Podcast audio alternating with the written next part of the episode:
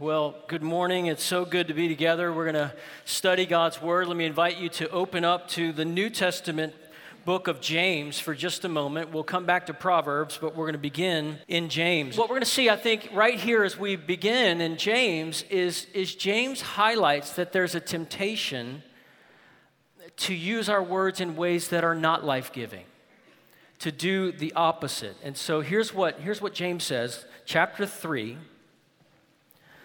James chapter 3, and I'm going to start in verse 2, where he says, We, we all stumble in many ways. If anyone does not stumble in what he says, he is mature, able also to control the whole body.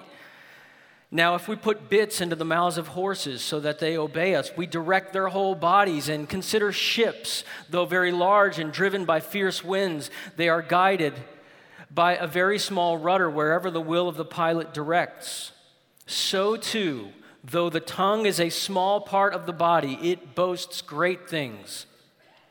Consider how small a fire sets ablaze a large forest, and the tongue is a fire.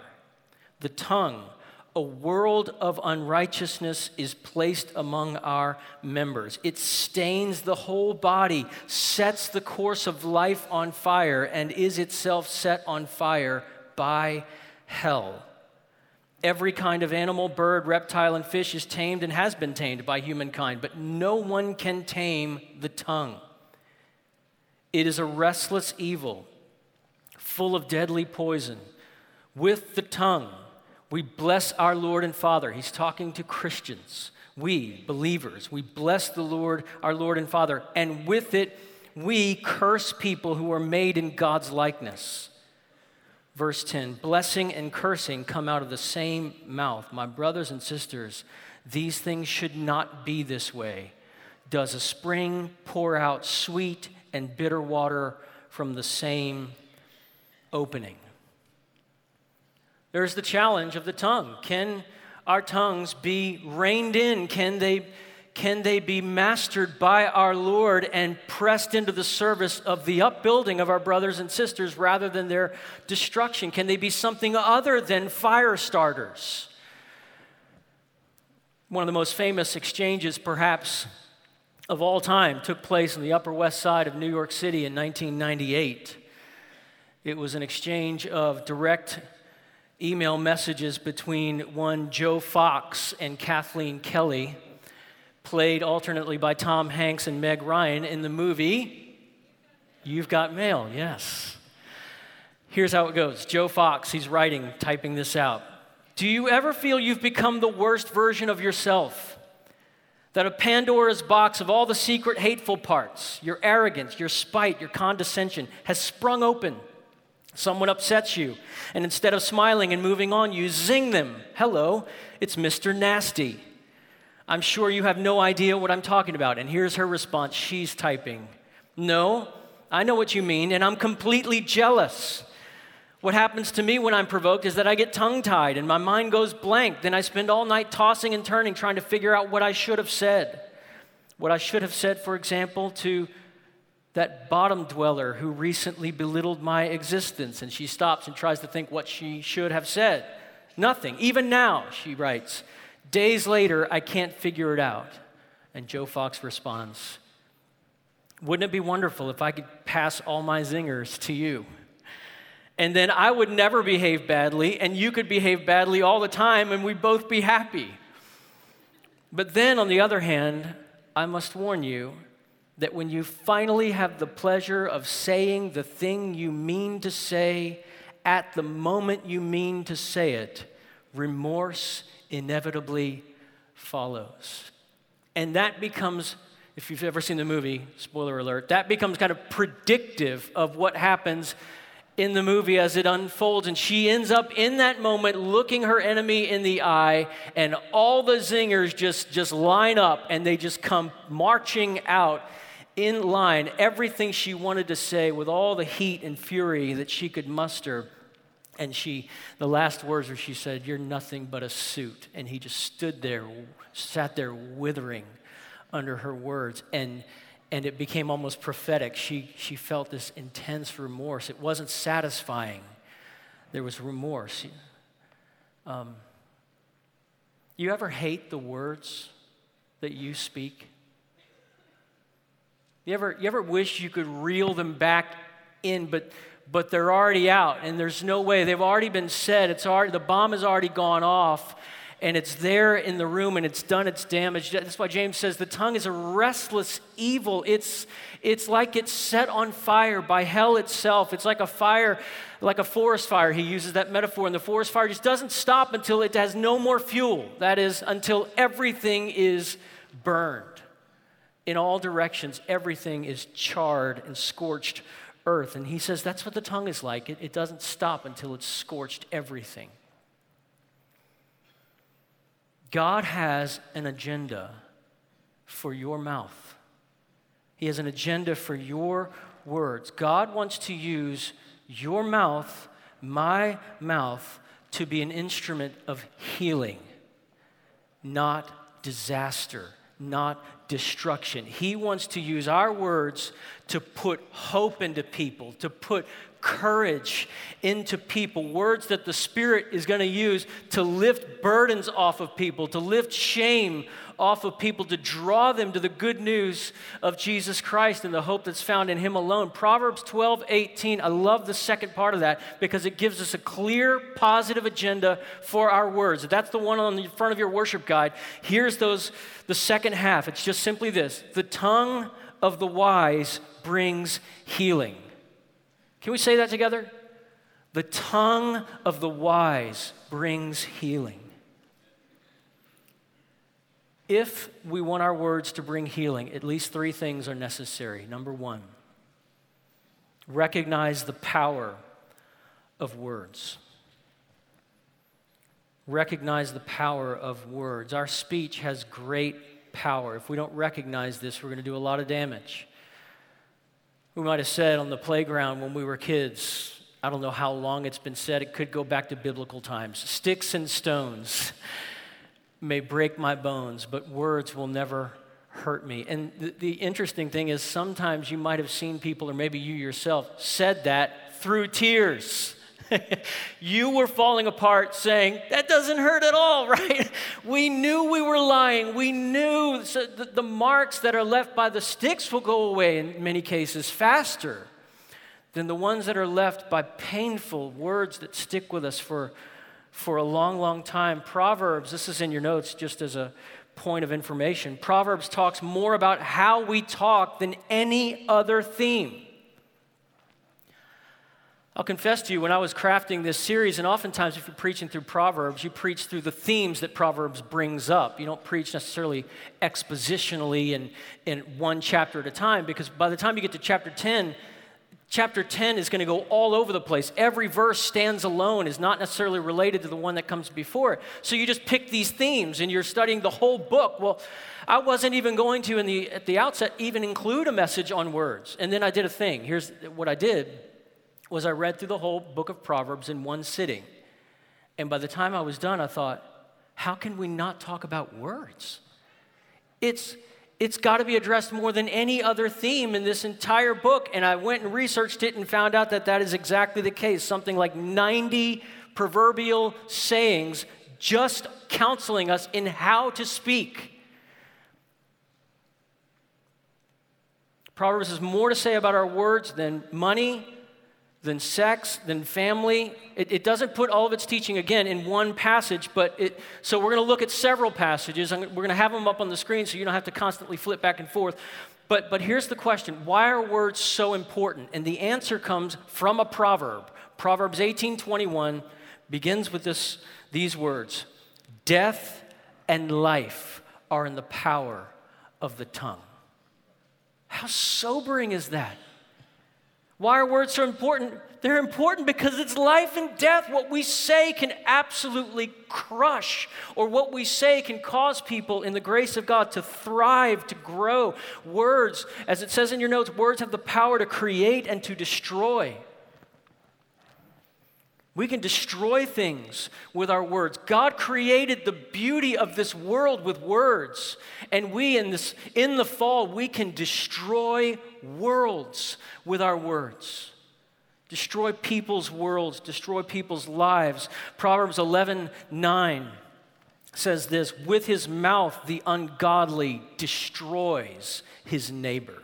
With his mouth, not his fists, his mouth decimates his neighbor, but through knowledge, the righteous are rescued. Uh, a news story came out several years ago. Um, thankfully, let me just say so that nobody's really shocked or, or worried, no one was hurt in this incident. But a Pennsylvania, this is how it read, a Pennsylvania history buff who recreates firearms from old wars accidentally fired a two pound cannonball through the wall of his neighbor's home in Uniontown, Pennsylvania. William Mazer, he writes, age 54, fired a cannonball Wednesday evening outside his home in Georges Township that ricocheted and hit a house 400 yards away.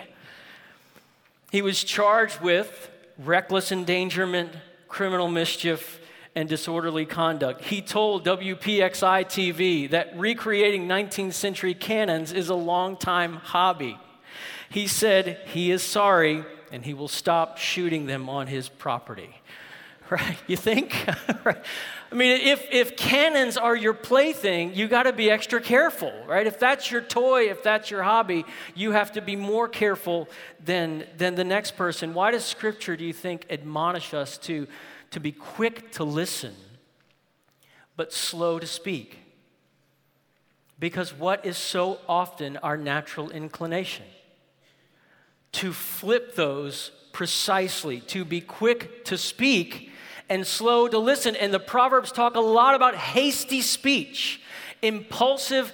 You didn't think it through, it just comes flying out, there's no filter, and it, it's, it just goes in all directions and creates havoc. Hasty speech in Proverbs Mark it. We're not going to read all those proverbs, but hasty speech in proverbs is the opposite, is the enemy of life-giving speech. Here's one example. It's the one on the cover of your worship guide, Proverbs 12:18. There is one who speaks rashly like a piercing sword. Or here's the ESV translation of that verse. There is one whose rash words are like sword thrusts. You ever, you ever thrust some swords with impulsive, hasty words? You ever felt the sword thrust of impulsive, hasty, biting words? We're going to talk about healthy family two Sundays from now from the book of Proverbs. I, I thank God. I hear so many horrific stories. I thank God I grew up in a home where my parents loved each other, spoke well to each other, um, and, and cared for us. And they didn't, they weren't perfect by any means. They made mistakes, they got angry, yes, but they never destroyed us. They never demeaned or belittled us. They never intimidated or stood over us in that kind of way. Some, some of you, even here this morning, you need a faith community that feels like an environment of grace and, and a place where you can heal and you can be nourished in the good news of the gospel and the hope that's found in Jesus Christ. And you need it keenly because you felt the sword thrusts. Probably many in this church. I think we'd be naive to assume that there aren't some in this church who have heard the kinds of words from people who matter, people who are supposed to say only things that build up and encourage and are constructive, but instead you've heard words that would take one's breath away. So calculated to destroy, calculated to inflict maximum damage. You've heard those words. You can't unhear them. They're still ringing in your ears. Let me just say to you, let's just pause for just a moment. If you've heard words like that, if you're hearing words like that, can I just say to you, that's not okay. That's not okay. That's not right. You don't deserve that. That's not your fault. To be on the receiving end of that. God God wants to speak words to you that over time put you back together in Christ. And it's going to take time, but he wants to put, he wants to mend broken places where sword thrusts went in. He wants his word to work right there in that spot, put you back together in Christ. Can I just say, verbal abuse must be intolerable in the church. Emotional abuse, intolerable in the church. Words mark lives. Life and death are in the power of the tongue. I spoke to an older lady many years ago, and she quoted some painful words, and she was in tears. And I said, How long ago was that said to you? And without hesitation, she said, 50 years. A direct quote from 50 years earlier. Our words do great damage, but on the other hand, Words have the power to sustain. They have the power to mend and to heal and to transform and to create things. And that's what's supposed to happen here in the church. Our speech should sound like a foreign accent in this world. You read Romans chapter 12, we studied it a couple years ago. I just love the way that you pick up on the language of God's people in the household of faith. It's totally different. In here, we outdo one another in showing honor. Love one another sincerely in the church. Paul, Paul talked about speech in the church in 1 Corinthians, and he said, in that context, let everything be done for building up. You're together? Every word that's spoken should be building people up, should be making people stronger in their faith. What if we took that as an order from God? It is an order from God. In the church, let everything be done for building up.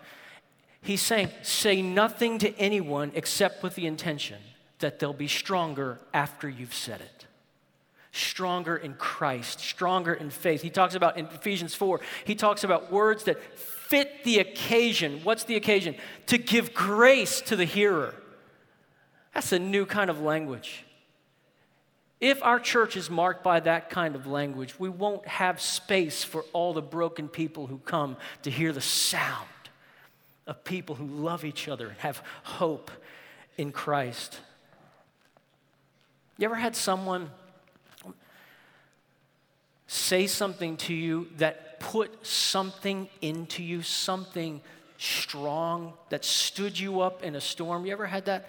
happen before. Many years ago, I was driving to the house of a, a church member.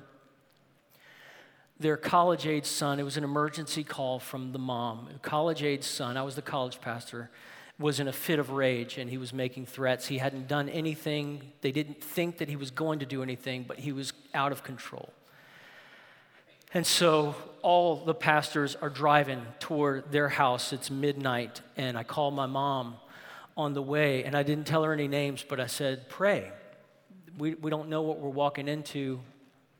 Um, this family's been under attack, and I, I have no idea what's going to happen when we get there. And as I'm speeding down the highway, my mom is just speaking encouragement, is just putting steel in my spine. You go, son, go in the authority of Christ. Go with His Word, go with His Spirit. I'm just speeding down the highway, hearing these words that are putting something in me that wasn't there before. That's grace. That's powerful. That's the church.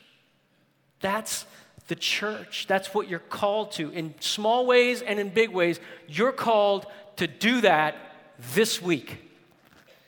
To speak life what a privilege that is. Don't underestimate the privilege of speaking life giving words, standing someone up in a storm through the words that you have spoken. Church, recognize the power of words. Just to repeat it, Proverbs 12, 18. There is one who speaks rashly, and it's like the piercing of a sword, but the tongue of the wise brings healing. Recognize the power of words. Number two, Learn the art of restraint. Learn the art of restraint. There was a show some years back uh, called What Not to Wear. Uh, And I have to admit that I watched it a few times, uh, that some will want to revoke my man card, but I did watch the show on occasion. And uh, so here's the basic idea if you haven't seen the show. They, they turn in a friend of theirs. It was kind of an intervention style thing. You know, there's, there's a friend who had just given up the fight in their eyes, right? Just not even trying you know, wearing jogging pants with holes in them at, to Walmart, and they'd capture them on a hidden video camera, and they'd show it to these fashion designers, and the fashion designers and the close friends would just look at it and say, "Oh, there's no way. How? What? What was he thinking? What is she thinking? We have to help this person." And so then they would bring the person in, show them the videos, have a kind of a speak the truth in love moment with them and then they would go to the closet and they'd say, that goes, that goes, that goes. And they'd just empty out the closet. And you could even see the person uh, arguing, like, I got that shirt at a ZZ Top concert in 1982. I, there's, it just has such meaning. It's like, you can't wear that thing. There's just, that's not happening anymore. Um, it was a dark, it was a low point in your life, but th- that's not going to happen anymore, right? Idea being, before they could put new clothes on this person, they had to teach them what not to wear, what to get rid of. Well, so many of the Proverbs, this is in your notes, are telling us what not to say. not just positively what to start saying positively, but, but what to stop saying. And f- first of all, we'll go through a, a number of these. Sometimes the answer is to not say anything at all. There are certain contexts in which the Proverbs would have us simply be quiet. Here's one Proverbs 17 28, classic. Even a fool who keeps silent is considered wise. When he closes his lips, he is deemed intelligent we have a phrase that now has a lot of momentum in our house, and I've given it momentum through my own dumb things that I say without thinking first. And the statement is just two words process internally.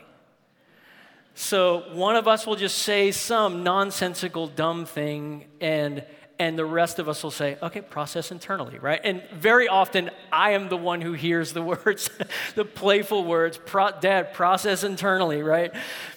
Uh, even a fool who keeps silent is considered wise. You ever done that, right? You're ever at a table and you're just outsmarted by everyone there, and you're thinking, if I can just hold on, if I can just not say anything dumb, if I can just nod at the right times, I'm going to survive. I'm going to I'm going to make it through this. That's my goal. Nod at the right moments and get through this.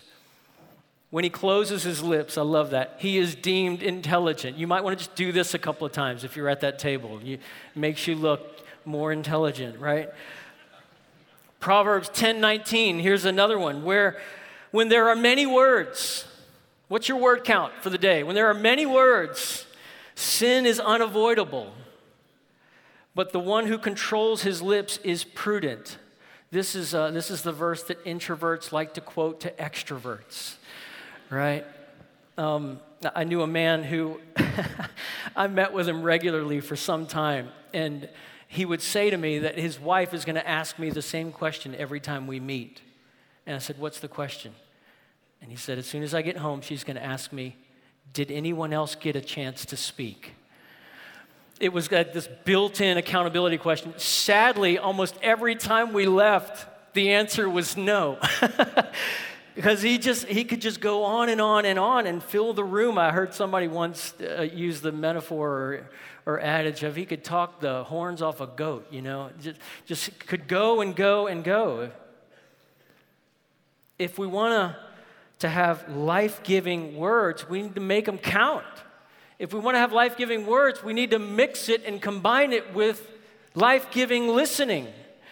Uh, so we, we're using our mouth and we're also using our ears. We're, we're learning from others. We're listening to others. We're caring for others. We're not just airing our opinions every chance we get. I, I love this quote. It's a little edgy from Jackie Hill Perry. She writes this Being impressed by your own advice will most likely make you a terrible listener. You'll only listen up until the point that you have a great idea.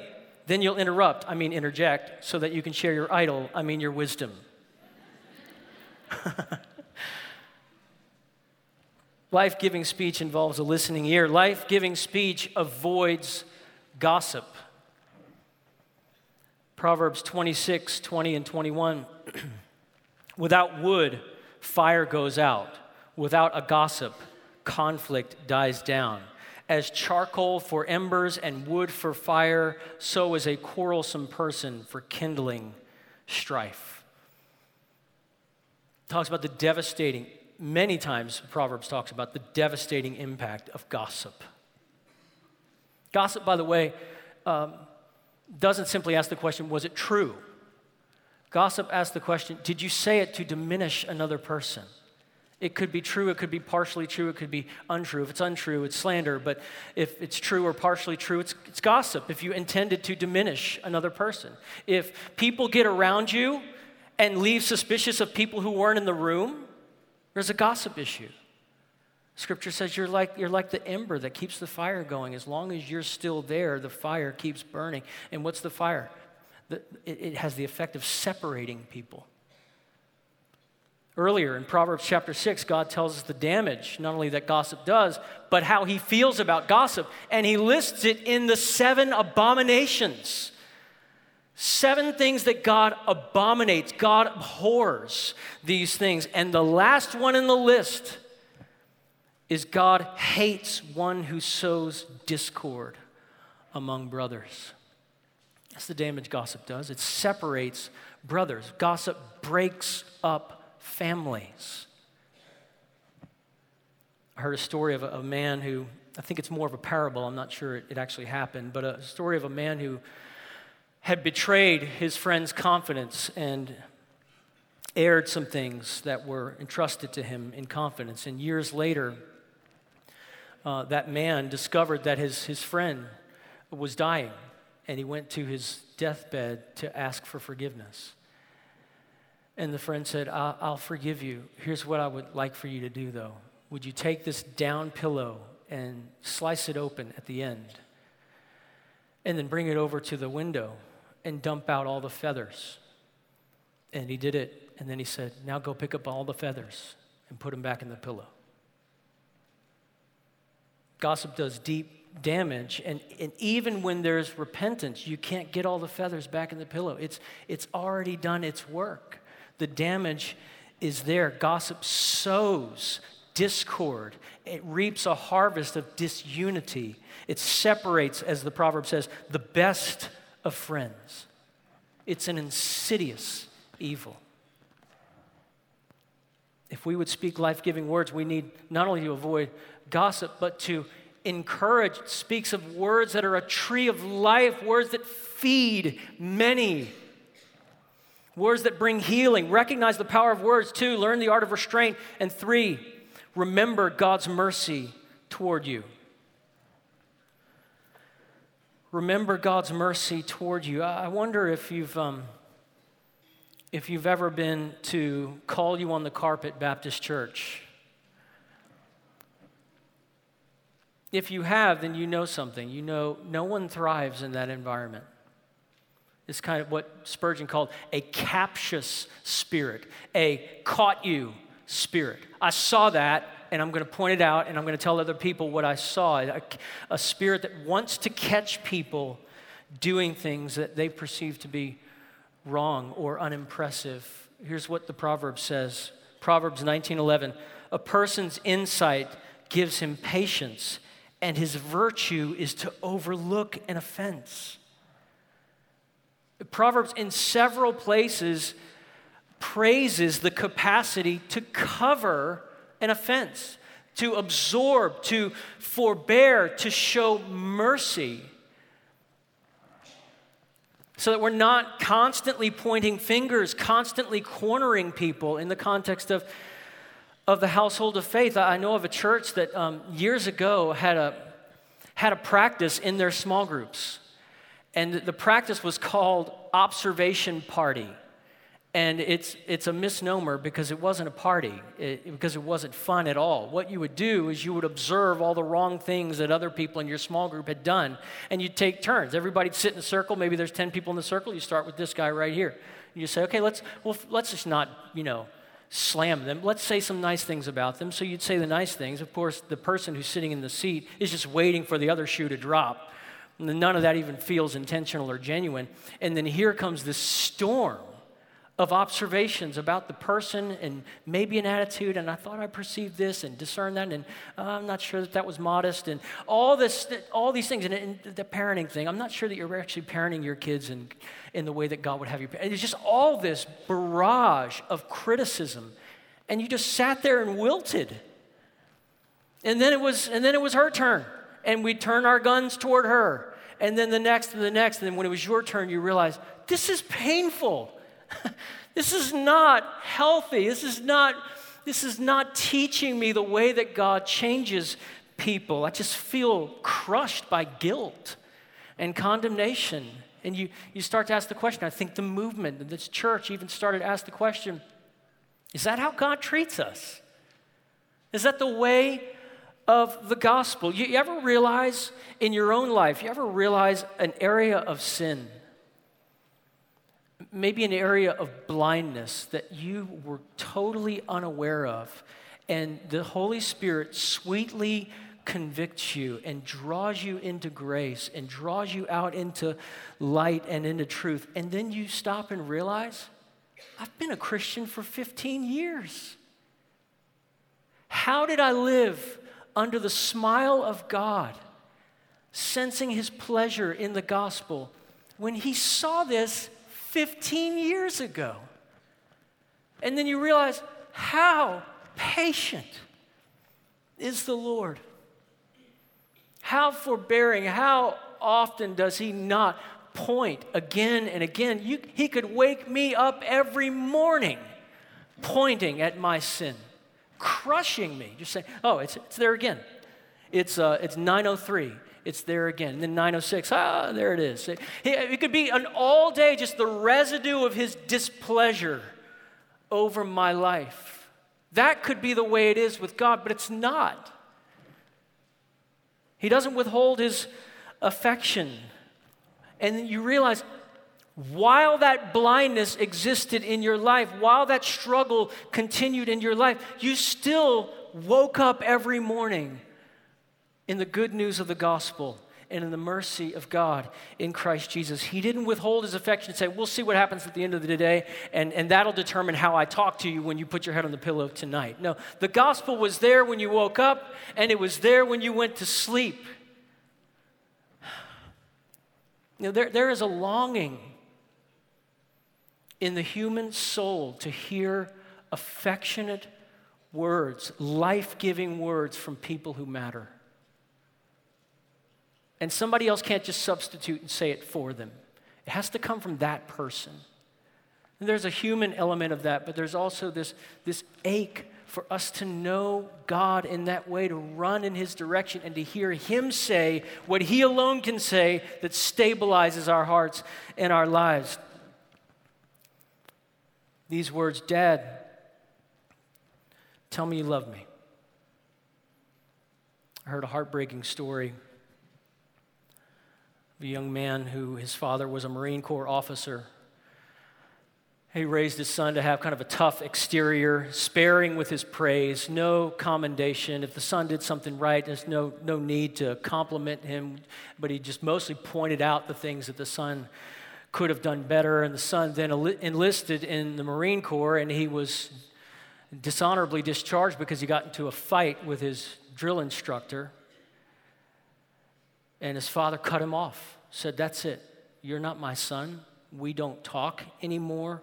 And he shut him out completely. And year over year, that continued to happen. There was silence and distance in that relationship. The son was in counseling for years, in and out of three engagements, just couldn't, couldn't put his life together. And suddenly the phone rang one day. It was his mother his mother said, Your dad's had a heart attack. And, and, so the son hops on the first plane that he can. And the whole way on the flight, there's this sense of anticipation and, and hope that he could be reconciled to his father. He gets there only to arrive and discover that his father had slipped into a coma, never to come out. And they said you could hear down the hall this grown man saying, Dad, wake up. Wake up. Tell me you love me. Wake up. Christian friend, you, you need, we need to hear a word of blessing from God. We need to hear His, His affirmation, His declaration over us. We need to say, Tell me you love me. We need that from Him. And so, week by week, what is worship? What is gathered worship? In a sense, gathered worship is this week by week, the Father assembles His family in His house to tell us He loves us. That's the gospel. We sit under that, we sing that, we remember that Sunday after Sunday. You know, you get a glimpse of what the Father's like when you watch Jesus go into the waters of baptism. He hasn't done a thing, hadn't died to save the world, hadn't worked a miracle, hadn't taught the masses, hadn't gone walked toward leper colonies, hadn't done, he made some tables. That's, that's all he did. He made tables and he got wet. He walked into water and the heavens open. And what does his father say? He's mine. Love him. I'm pleased with him. I'm so pleased with you. And everybody could hear it. So pleased with you. That's, that's our Father. You put your trust in Jesus Christ. That's the Father you got. He's like that. You sit under his smile in the gospel before the day begins. You rest under his smile in the gospel when the day is over. The, the, gospel, the good news that God lavished his kindness on us in Christ creates a kind of people. It creates a people of kindness. We, we talked about that this year. We pursue kindness. We pursue it. We don't hope it happens. We pursue kindness. We welcome graciously as Christ has welcomed us for the glory of God. We don't conjure up kindness. We don't fake kindness. We don't have to fake it. If you and I are convinced that God loves us in Jesus forever, it'll change It'll change our words over time. It won't just change our words, it'll change our tone of voice. Even in correction, I love that the Apostle Paul doesn't just talk about correction, speaking the truth in love, and not enumerate what sound, what tone that should have. Here's what he says 2 Timothy 2:24. The Lord's servant, you want to be a servant of the Lord? I do. The Lord's servant what must not quarrel but must be gentle to everyone, able to teach and patient. And notice how that patience expresses itself instructing his opponents with gentleness. Every word of that pays its weight. Instructing his opponents with gentleness. Jesus said, out of the abundance of the heart, what? the mouth speaks. So if we want new words, what do we need? We need new hearts. If we want new words, we need new hearts. Here's the question Do we have hearts that have been made tender by the gospel?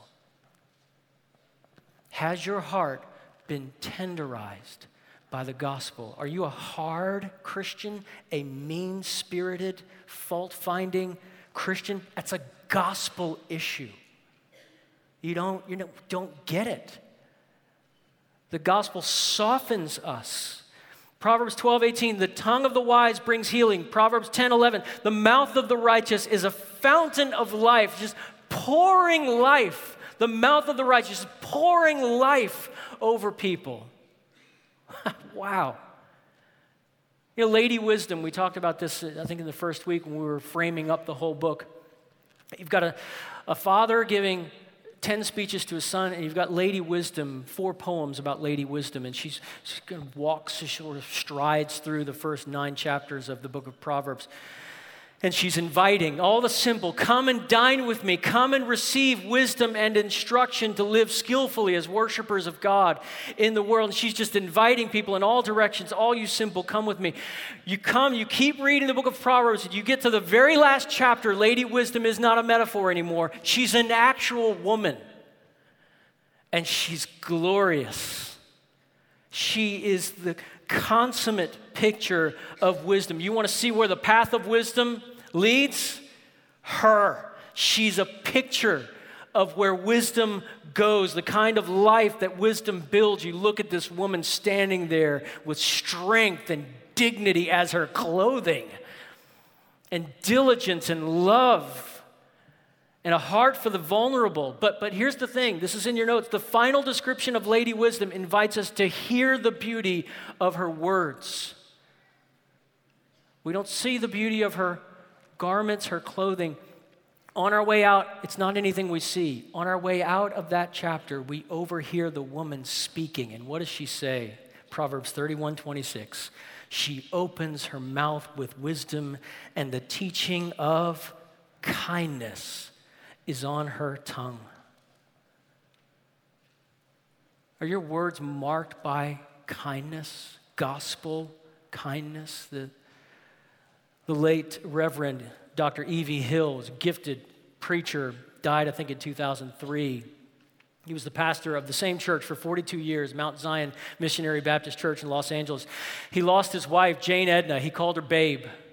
He lost his wife, uh, Jane Edna, to cancer in 1987, and he preached her funeral sermon. And he told a story nobody knew about. He said, as um, he talked about how his wife sought to be an encouragement to him, a constant source of encouragement. Even when it was almost impossible to find things to encourage, she still did it.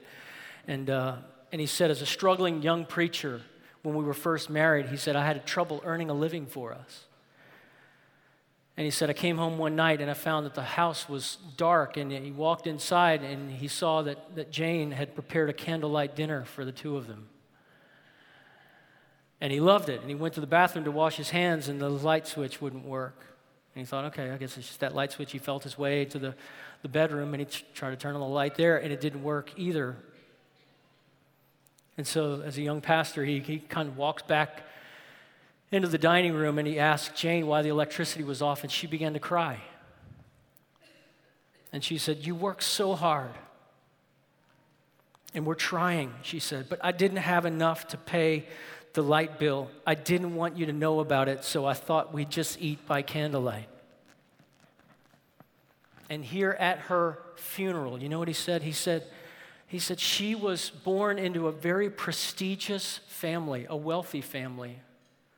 Her, her, dad was extremely well known. Dr. Carruthers was very well known. And he said, We were so young, and I so desired to provide for my wife. And he said, She could have broken me.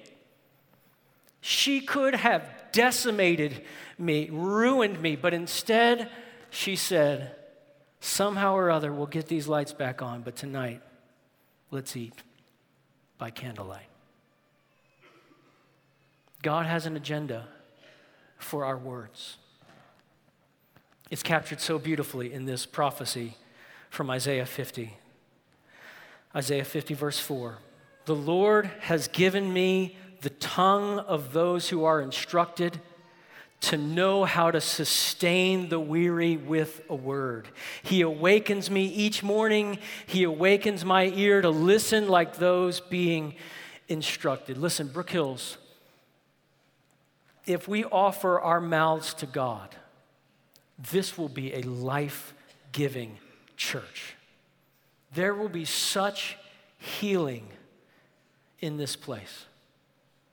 We offer him our mouths and he will fill it. And we'll know how to speak in ways that, as Isaiah says, sustain the weary. We're going to lift burdens off of people. We're going to lift shame off of people. That's the beautiful thing that God wants to do, wants to make a reality in the church and through the church.